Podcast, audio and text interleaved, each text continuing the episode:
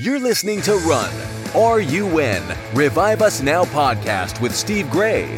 As pastor of the Smithton Outpouring and the Kansas City Revival, Steve is a leading voice of revival worldwide. Steve shares his life changing encounters with God, along with biblical teaching that equips you to experience and lead lasting revival. Come, run with Steve and expect God to revive us now.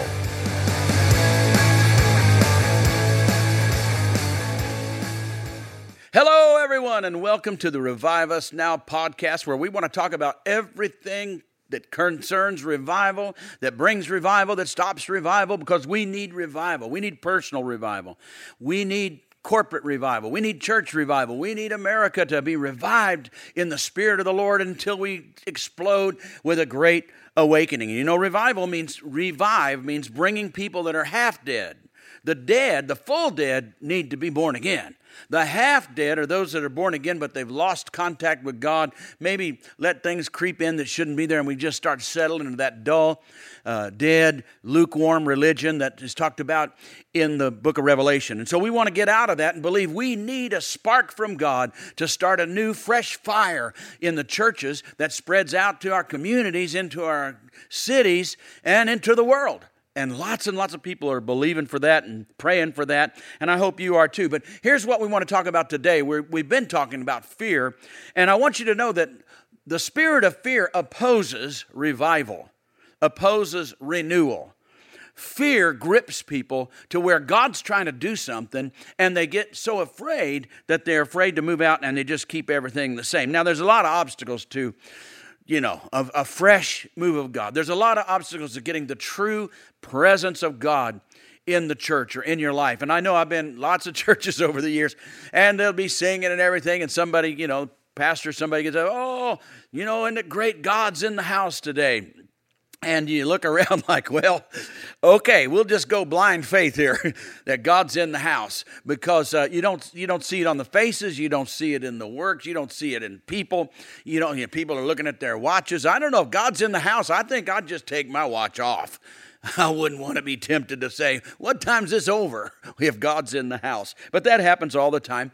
But there's lots of other things, you know, uh, that, that hinders revival. Worldliness. People want the world and they're afraid they'll lose part of the world. They're afraid they'll have to go to church more. They're afraid they'll have to give more money. You go to church more, there's going to be more offerings. You know, all these fears and uh, uh, that that people have, and you know, there's we don't have revival because of lack of prayer. People have to pray, and people don't want to pray. They'd rather watch something on TV or whatever, their favorite movie.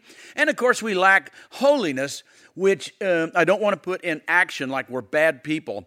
Holiness means we don't know. Many people don't know. Do I really want to be separated? That's what holiness is separated to God, separated for God's use only. Do I want to take my life and put it over here for God? Because you know, in the temple, they'd have things were holy. A bowl could be holy, a spoon could be holy. And that means that was only for the use of the service of God. And that's you. That's holiness. And so a lot of people, they don't want to be holy in that way. They want to live to themselves and they'll believe in God and they sure hope that they get to go to heaven when they die, but, but they, they don't want to set themselves apart in this life.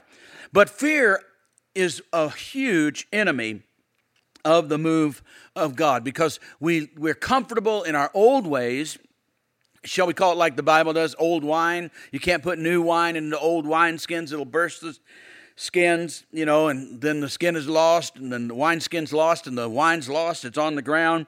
Yeah, old wine, old ways. Um, and you get people, you know, I've talked to thousands of pastors around the world about moves of God and and all their fears, are just full of fear. And they get well, I'm, I'm afraid, you know.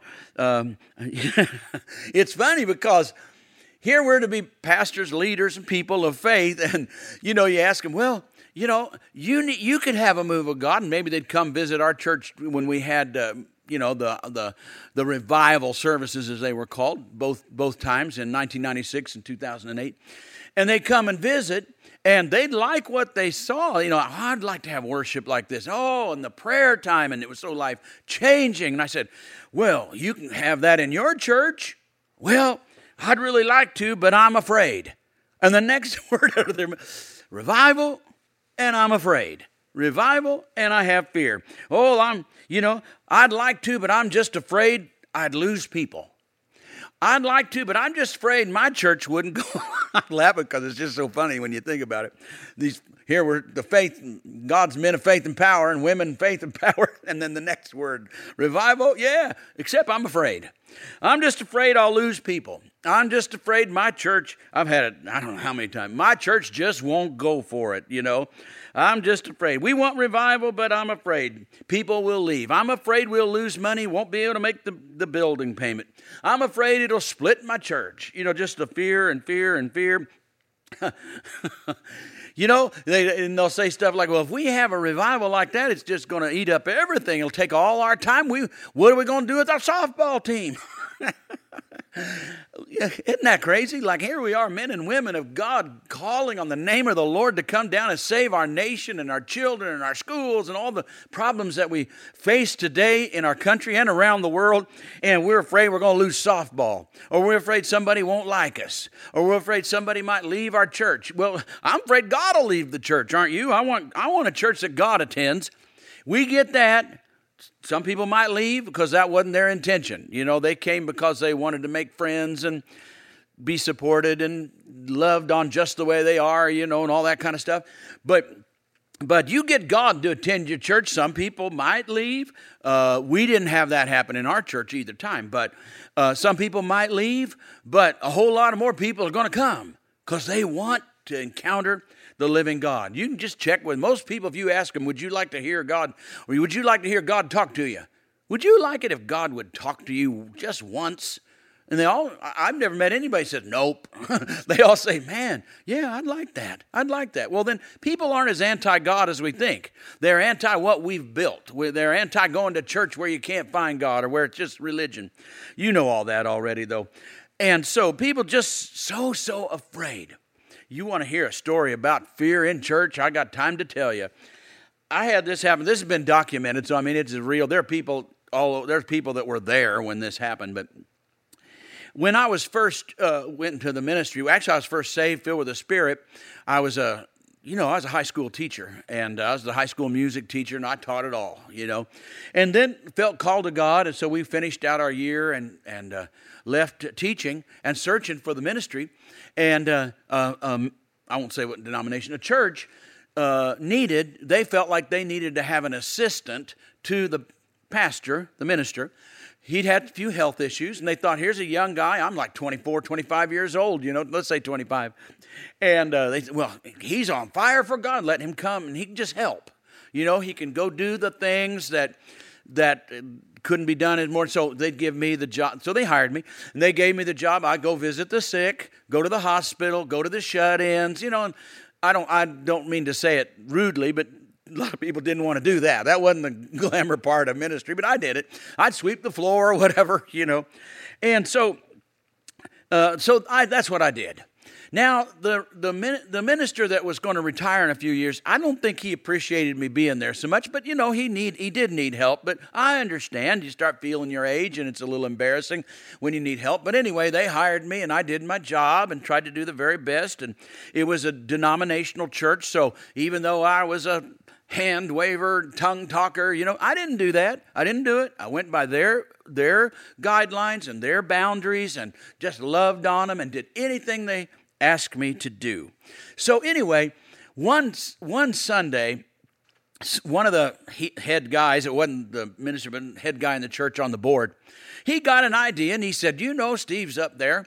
They, they had the kind where they had the one pulpit on one side and another pulpit on the other side, you know, and the big pulpit is where you preach from, and the little pulpit is where you read the Bible from. And so I was sitting over there, so he, they got the idea. You know what we ought to do?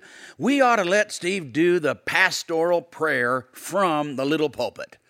And so let's ask him to do it. So I didn't have very much time. They just asked me, they said, they said, uh, would you do the pastoral prayer and pray before the reverend, I won't say his name, preaches his sermon?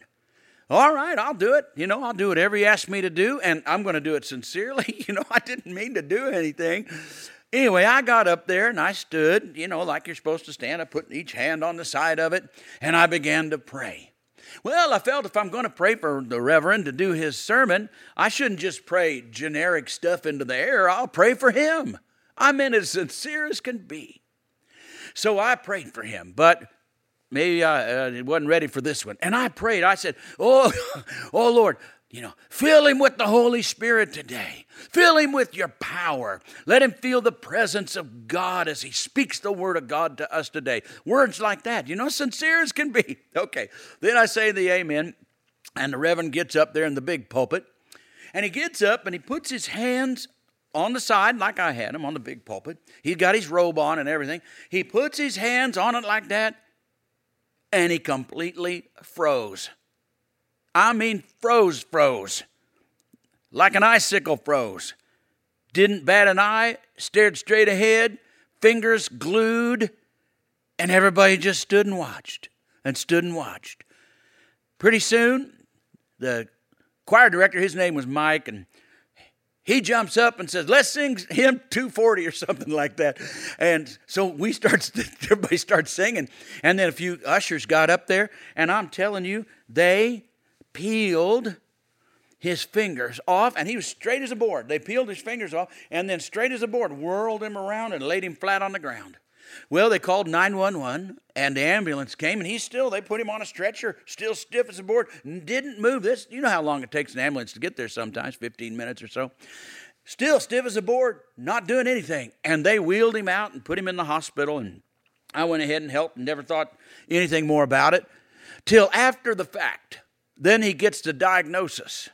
And they said, Well, what happened? What happened to him?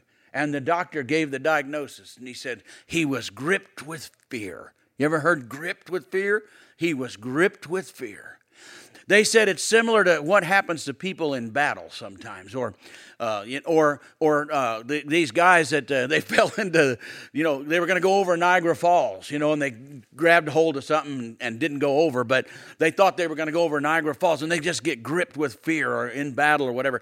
They said he was so gripped with fear it shut him down, and I thought, whoa, how did that happen? And then I remembered. I think he got gripped with fear because he'd never had anybody pray about the power of the Holy Spirit and the anointing of God and the release of the power, and that scared him. It absolutely frightened him. And that's why people they get fearful and and so when you try to say let's have this great move of God and they go I'm afraid. Well, I'd like to, but I'm afraid. And so and so that's written up and I think it's written up in one of my books or something like that. I had another I can tell you another story as a church right here, great friend of mine uh, no longer the pastor there, but great friend of mine. And this was 10 years after the Smithton outpouring, probably. So let's say it's in 2006 or something like that. And or one of those years. And he came to our church here in Kansas City. He said, Could I speak? And he's a good friend of mine. I said, Yeah, you can speak. I didn't know what he was going to say. And he got up and described on that same day, March 24th, 1996, only he described ours was the evening service, 6:12 p.m. The power of God struck. And he got up and described his Sunday morning service. He said, "Let me tell you what happened Sunday morning. The same day, that same day, God struck in our church at, I don't know, 11 o'clock or whatever, praise and worship was in or whatever God did. He said, The power of God, the power of revival struck my church. And then my church didn't want it. It scared them. They were afraid and they didn't want to go for God. So he says, So what happened then? Six hours later, five, seven hours later, whatever it was, he said, Then the power of God went down the highway to Smithton, Missouri, and struck them at 6:12 p.m. And now they've got the revival, and I come and I have to come and visit this church. And he brings a group with him. We come with a little group and visit somebody else's church. But he said, I want you to know it struck our church first. But our folks didn't want it. So, what are you afraid of? We got to get out of this fear because God wants to do whatever He wants to do. I came, I became so desperate for God back in those days. Honestly, I was like everybody else at first, unsure, and I didn't know how to pray right. You know, I'm burying my head in the pew, trying to pray by myself, not getting anywhere. I finally got so desperate for God, and I'm not saying I got I didn't get desperate for a ministry, didn't get desperate to preach didn't want to be famous or anything like that, wasn't talking about more, we need more money. I knew me personally, just me. I just wanted to live. I wanted to feel life again. And so I finally got down to it and said, Lord, I don't care whether I ever preach again. I don't have to have a ministry. I just want to live.